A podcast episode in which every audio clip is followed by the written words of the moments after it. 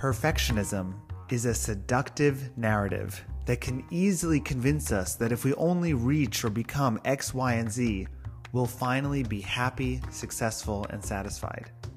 Unfortunately, not only will being perfect acquire you none of those things, but the path to perfection can even lead to disastrous failure. In this podcast, I'll break down the manipulative appeal of perfectionism and explain how three words can lead to more fulfillment, productivity, and happiness in your life. Let's dive in. Welcome to the You Are What You Think podcast. I'm Daniel Ludevig, and as a professional coach, I help people live their best lives by becoming more authentic, vulnerable, and honest. My podcasts explore the naked truths about how to get the most out of life by thriving, not just surviving. So join me as we uncover the most essential life hacking tips. There's a three word phrase that is tossed around in self help communities, but is actually incredibly hard to truly believe in and live by. And what's more, the opposite of this is often praised in movies and popular culture and education with the encouragement and even celebration of perfectionism. Just think about it. Looks of admiration when a colleague says that they had to pull an all nighter to finish the project, or silent nods of approval when a stay at home parent also reveals that the house is done, the dinner is ready, the kids are in bed, they managed to stay fit, healthy, social, they even have a part time job. We've all been there where, in one way or another, we've given our acclimate to someone who seems to be able to do it all and not make any mistakes along the way. So, what's that three word phrase? You are enough. Now, let's get one thing straight. Believing you are enough is not a get out of jail free card for self improvement and growth. It's not an excuse to stop working on yourself or developing your skills or becoming a better friend or mother or son or partner. The idea of believing that you're enough is about basic human rights and values. You are worthy of love, respect, kindness, attention, no matter what. You are enough, just the way you are to deserve all of those things. Your status, education, wealth, clothing, skills, and fame, they don't entitle you to these things. You and everyone else, you have a right to that love and respect and kindness by the sheer fact that you're a human being. You are enough. There's nothing more that you need to know, do, or have. Now, as you listen to me say that, what did you find yourself thinking? And be honest with yourself. Did you believe that to be true? Or was there some small voice in your head saying something to the effect of, that's a load of crap, or actually, I'm not enough? Because I have those voices all the time. These unhelpful, negative, sometimes they're all out destructive this self talk is what I call saboteurs. These inner voices that are not bringing us up, they're actually holding us down, holding us back. And of all the self talk saboteurs that humans carry around inside their heads, one of the most common villains in this group is the you are not enough voice. It says things like, you're not good enough. You're not smart enough. You're not pretty enough. You're not successful enough. You're not funny enough. You're not athletic enough. Is it starting to sound more familiar? Because I myself and I'm in an intimate, regular conversation with the not smart enough, pretty enough, successful enough, or funny enough voices, among many others. I think about them daily. And so many of us tend to struggle with self doubt, self confidence, self esteem. And we each have our own way of navigating it and trying to deal with it. Some of our strategies are healthier than others. Sometimes we get into obsessions, we get into addictions, we get into distractions. There are so many ways that we compensate for not feeling good about ourselves. But perfectionism is also one such strategy. And it happens to be a particularly sneaky one because, unlike addiction, for example, the behaviors that are associated with perfection are often publicly applauded.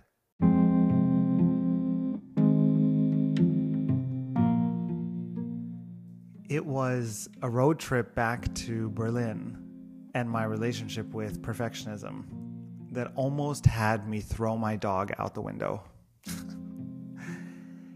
And I have a dog, Avishla, who is my second dog.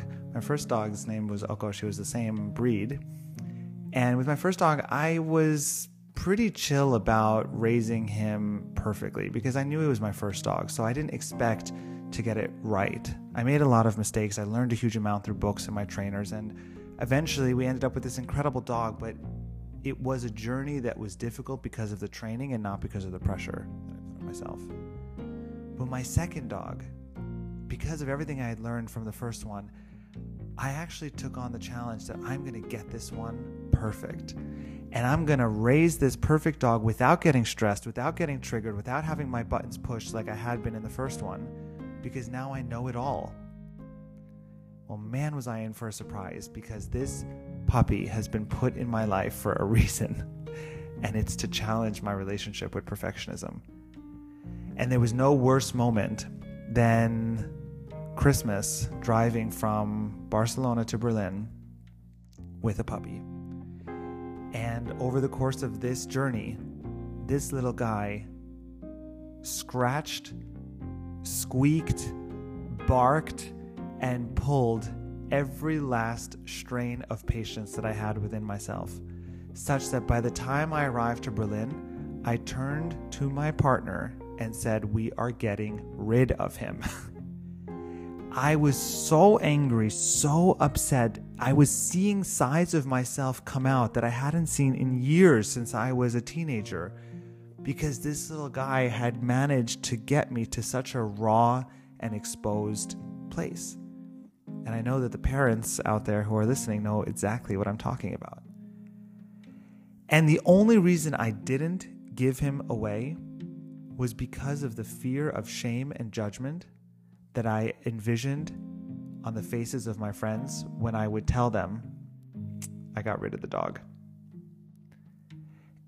That image of being seen by others as having failed, as not having been able to make it with a puppy, not having been strong enough, the image of their disappointed and disapproving faces is why he's still here with me today. And actually, I'm so thankful for that because the last six months since then have been so much better. But they haven't been better because of him. I mean, he's been amazing the whole time. They've been better because I changed my relationship with perfectionism. I decided that I'm not going to put the same pressure on myself to get it right, to not get stressed. I'm going to embrace when I do get stressed, but then work on methods to ground myself and calm down rather than getting upset that I'm getting triggered altogether. And it's been a journey, and it still is a journey of shifting from I'm going to do this perfectly and get everybody's praise for it to I'm going to make loads of mistakes and I am still enough.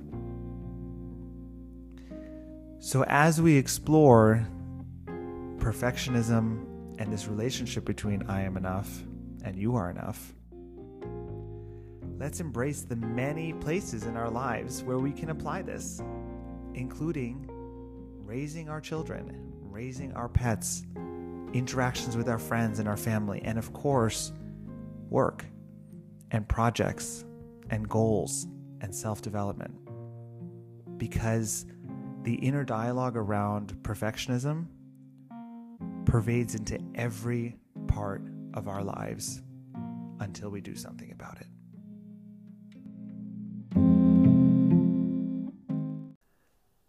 So let's start with what is perfectionism? And Brene Brown in Dare to Lead starts by describing what perfectionism is not. She writes Perfectionism is not the same thing as striving for excellence. Perfectionism is not about healthy achievements and growth. It's a defensive move. It's not the self protection we think it is. It's not self improvement. Perfectionism is not about how I can improve. It's other focused. What will other people think? It's not a way to avoid shame as a result of failure. Perfectionism is a function of shame. When I read this, honestly, the thoughts that I had in my mind were holy crap. Like, if this is not a slap in the face of all the validating voices encouraging your perfectionism, I don't know what is. And if this is the first time you're hearing perfectionism described in this way and it's feeling like a blow to your head, take a deep breath. It's okay. You're not alone.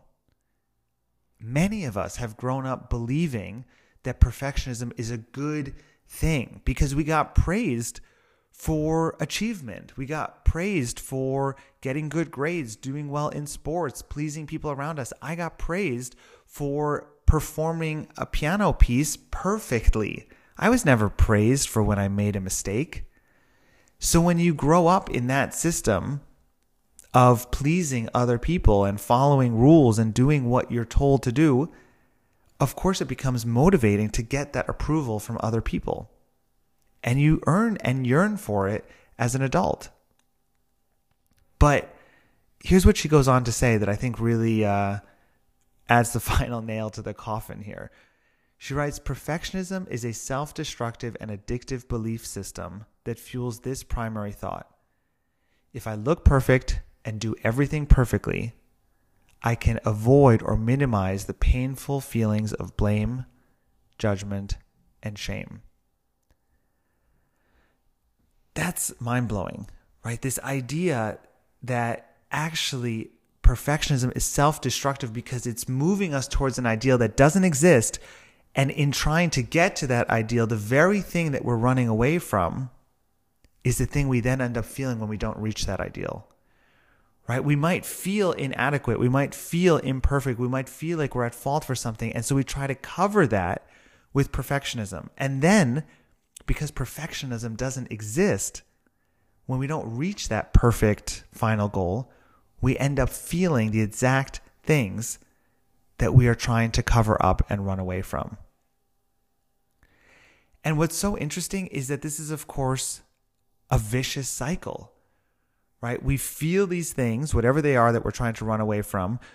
In order to not feel them and not expose them, we try to cover them with perfectionism. And then when we don't reach that perfectionism and don't reach that perfect endpoint, we end up blaming ourselves even more for not having been good enough. So let me just check in with you. How is all of this for you perfectionists out there who've maybe identified positively with your perfectionism in your lives? How is all of this landing with you now? Because I know that for me, as someone who has embraced and been proud of my perfectionism, there's a firework of reactions that go off in my head when I start thinking that perfectionism might be a false paradigm that sets me up for failure.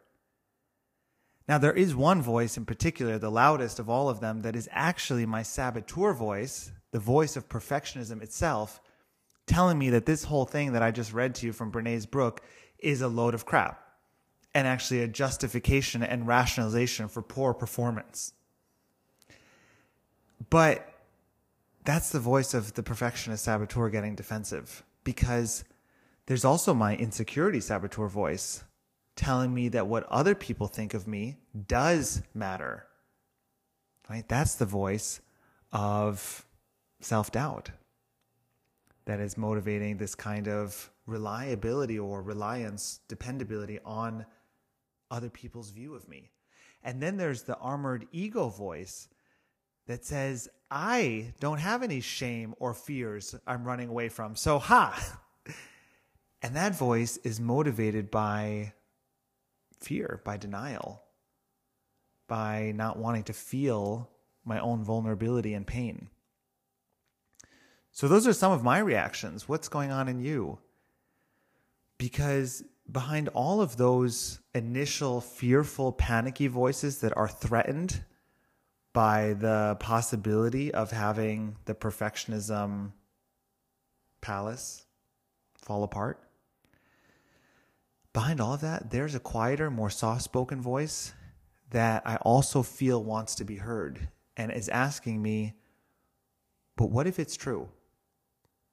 What if all my efforts to look and sound and act a certain way have been motivated by a belief that only when I get the approval of others am I actually deserving of being loved and respected? And when I listen to that voice, I start to feel my perfectionism house of cards ideology start to crumble. And in its absence, rather than emptiness, if I feel into it, there's instead this surprisingly powerful feeling that starts to come through of groundedness and calm. It's a realization that those external validations that I've been working towards, they're not only fake trophies, but they're even destructive in nature. And I start to notice my attention shifting from being externally focused and consumed to orienting more inwards. And I'm sharing this journey with you as I encourage you to tap into your own. Because with this shift from external to internal, I become aware that when I drop my objective to be the best in the eyes of others and rather orient towards being the best that I can be, I can both simultaneously believe in the idea of I am enough while also feeling enormous energy for self improvement, growth, and achievement. Right? This seeming tension that we talked about before between these two beliefs this idea that if I accept I'm enough, then it would stop me or prevent me from wanting to achieve and grow and stretch, right? That tension when I focus my attention inwards, it starts to melt away. I begin to understand that success isn't about measuring up against the expectations and achievements of others, as we've often been told it should be. Real success is about an inner drive to expand my own creativity and resourcefulness and the joy of learning and growing that happens while I'm doing that. This inner motivation, it has the possibility to drive me way further than when I'm only, quote unquote, driven to beat others. And there are amazing accounts of this happening at the highest level of performance. There are stories about Olympic athletes driven to reach gold for their entire lives, only to find that once they actually achieve it, fall into a deep depression when they no longer have anyone else to be better than. I think that's fascinating. And this links beautifully with Carol Dweck's work on fixed versus growth mindset. Right? Noticing the drive to perform because you want to please others, because you want to be praised by others, and because you attach your self worth to the appreciation that others give you, versus being driven to perform for your own motivation and exploration out of an inner drive, an inner source that keeps you going. And that's what letting go of perfectionism and accepting that I am enough is about. And it's not easy. And I'm clearly a work in progress around this as much as anyone else because implementing it versus just talking about it are two totally different things. So, as you simmer in your own thoughts, noticing your belief systems and how you might have some new ones that are challenging old ones, I want to end with some concrete actions, some practices and tools that you can use to begin strengthening your confidence in the I am enough belief. And with that, build a new relationship with your mindset around how you relate to challenges and tasks and projects and requests and anything else where it's so easy to fluctuate away from a growth mindset into more of a fixed one. And I actually have a whole list of ideas that you can try, practices that are helpful for working on your perfectionism. If you go to my blog, you'll see on my website a link to a perfectionist blog and you can see some of the other tips there. But I want to offer you here three of them that I think are particularly important. And then if you want to see the rest, you can check that out online. And the first one is around how we relate to challenges. And specifically, it has to do with embracing challenges as opportunities for growth.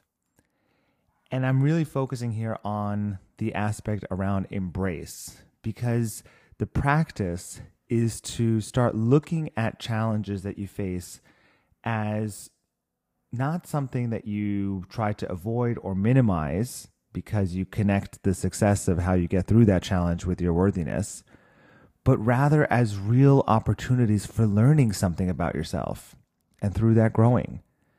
Because when you embrace challenge, when you start to develop a certain kind of resilience and tolerance and even appetite for challenge, it means that we start to see those situations with more of a positive attitude because we see them as stretching us rather than threatening us, as growing our image, reputation, ability, rather than putting it at risk because it exposes where we don't know something or where we're not competent at something. So that is an invitation to start looking for challenges, specifically doing things that are difficult, specifically doing something that is new, specifically doing something that is hard, just to get comfortable with that feeling of being challenged, that feeling of being uncomfortable, that feeling of noticing what it's like when we stretch away from our comfort zone into the zone of fear and then eventually zones of learning and growth. So, embracing challenges as an opportunity for growth is the first mindset shift that is accompanying certain tools like taking on challenging tasks with intention that can allow you to reframe and rework some of the perfectionist beliefs that you might be still holding on to. The second mindset shift is to cultivate a curious, learning oriented approach to life. And this has to do with, in general, learning how to develop curiosity. The focus here is on curiosity. And it involves making a habit of seeking out new information, asking questions when you don't know a situation or don't know content, even if it will make you look stupid or uninformed. And just making it a habit to try new things. So, those new things might also be challenging things, like uh, related then to the first tip, but it doesn't have to be. It could also just be something new and getting used to trying new things for the purpose of getting curious about things we're not normally interested in. And I know it sounds weird, but maybe you take an activity that you particularly find boring, whatever that might be. Maybe it's, I mean, for me, for example, it would be anything having to do with numbers or Excel or flowcharts or PowerPoint slides. And leaning into it and trying to find something that can spark your curiosity, something that can pull you in, hook you in, get you interested to wanting to know more. And the first part of that is often to notice the biases and the assumptions and the judgments that we have when we find something boring, right? I find Excel boring. And so I just immediately assume that any task that involves creating an Excel sheet is going to bore me. And there, my bias has kicked in and prevented me from actually potentially learning something and trying something new. And why is that bias there? Well, for many of us, often the things that we find boring are things that we don't think we're particularly good at, or we don't get energy from, or that we don't think we're going to be able to showcase our skills. And suddenly we're back in a conversation about perfectionism again. So, the skill of this second mindset shift is really around learning how to get comfortable and able to turn on your curiosity skill set even when you find something boring, especially when you find something boring. And the third mindset shift that I want to talk about here is such an important one. You've heard it for sure in other contexts, and it's always worth reiterating, which is to embrace failure as a stepping stone, not a setback. So, a growth mindset approach involves viewing failures as real opportunities to grow, things that we are thankful for because otherwise we wouldn't know where we should grow, rather than as a negative outcome that we should have avoided if we could have. And this helps us foster a perseverance that allows us to push through and approach failure with a positive attitude rather than seeing it as a blemish on our credibility or ability. And so the practice here is when the next time happens where you make a mistake or there's a failure, notice the very first second when the inner self critic jumps in to blame you and attack you for having screwed up and what that's going to mean when other people find out. And instead, I want you to replace that voice with the following statement This failure has happened for a reason. It's teaching me something important. What does it want me to know? That's the third mindset. Embrace failure as a stepping stone, not a setback. So, those are three embrace challenges, opportunities for growth, cultivate a curious, learning oriented approach and embrace failure as a stepping stone, not a setback. For other tips, feel free to check out the blog where you can see my other tips around how to use other people to help with these mindsets and start shifting them, how you can focus on process to help you do that, the role of feedback, the importance of reframing limiting beliefs and self talk, and how to use receptivity to new experiences, all as ways to start to change those old beliefs and patterns that we may have been holding for a long time around what it means to be perfect. So, as we close this podcast, I want you to ditch perfectionism and embrace yourself by affirming that you are enough by adopting this kind of growth mindset that we've been talking about and focusing on progress over perfection, your self development and life will be happier and more fulfilling. So go ahead, start shifting and playing around with those mindsets. And remember, you've got this. Just being you is enough.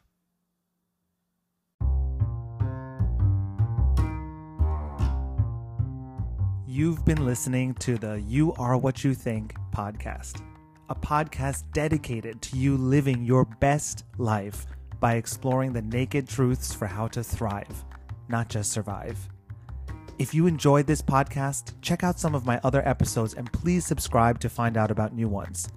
You can also find me on Instagram as well as my website, danielludevig.com. Subscribe on those platforms for daily content, inspiration, and the latest schedule for my live workshops and classes. Wishing you a wonderful day and see you soon.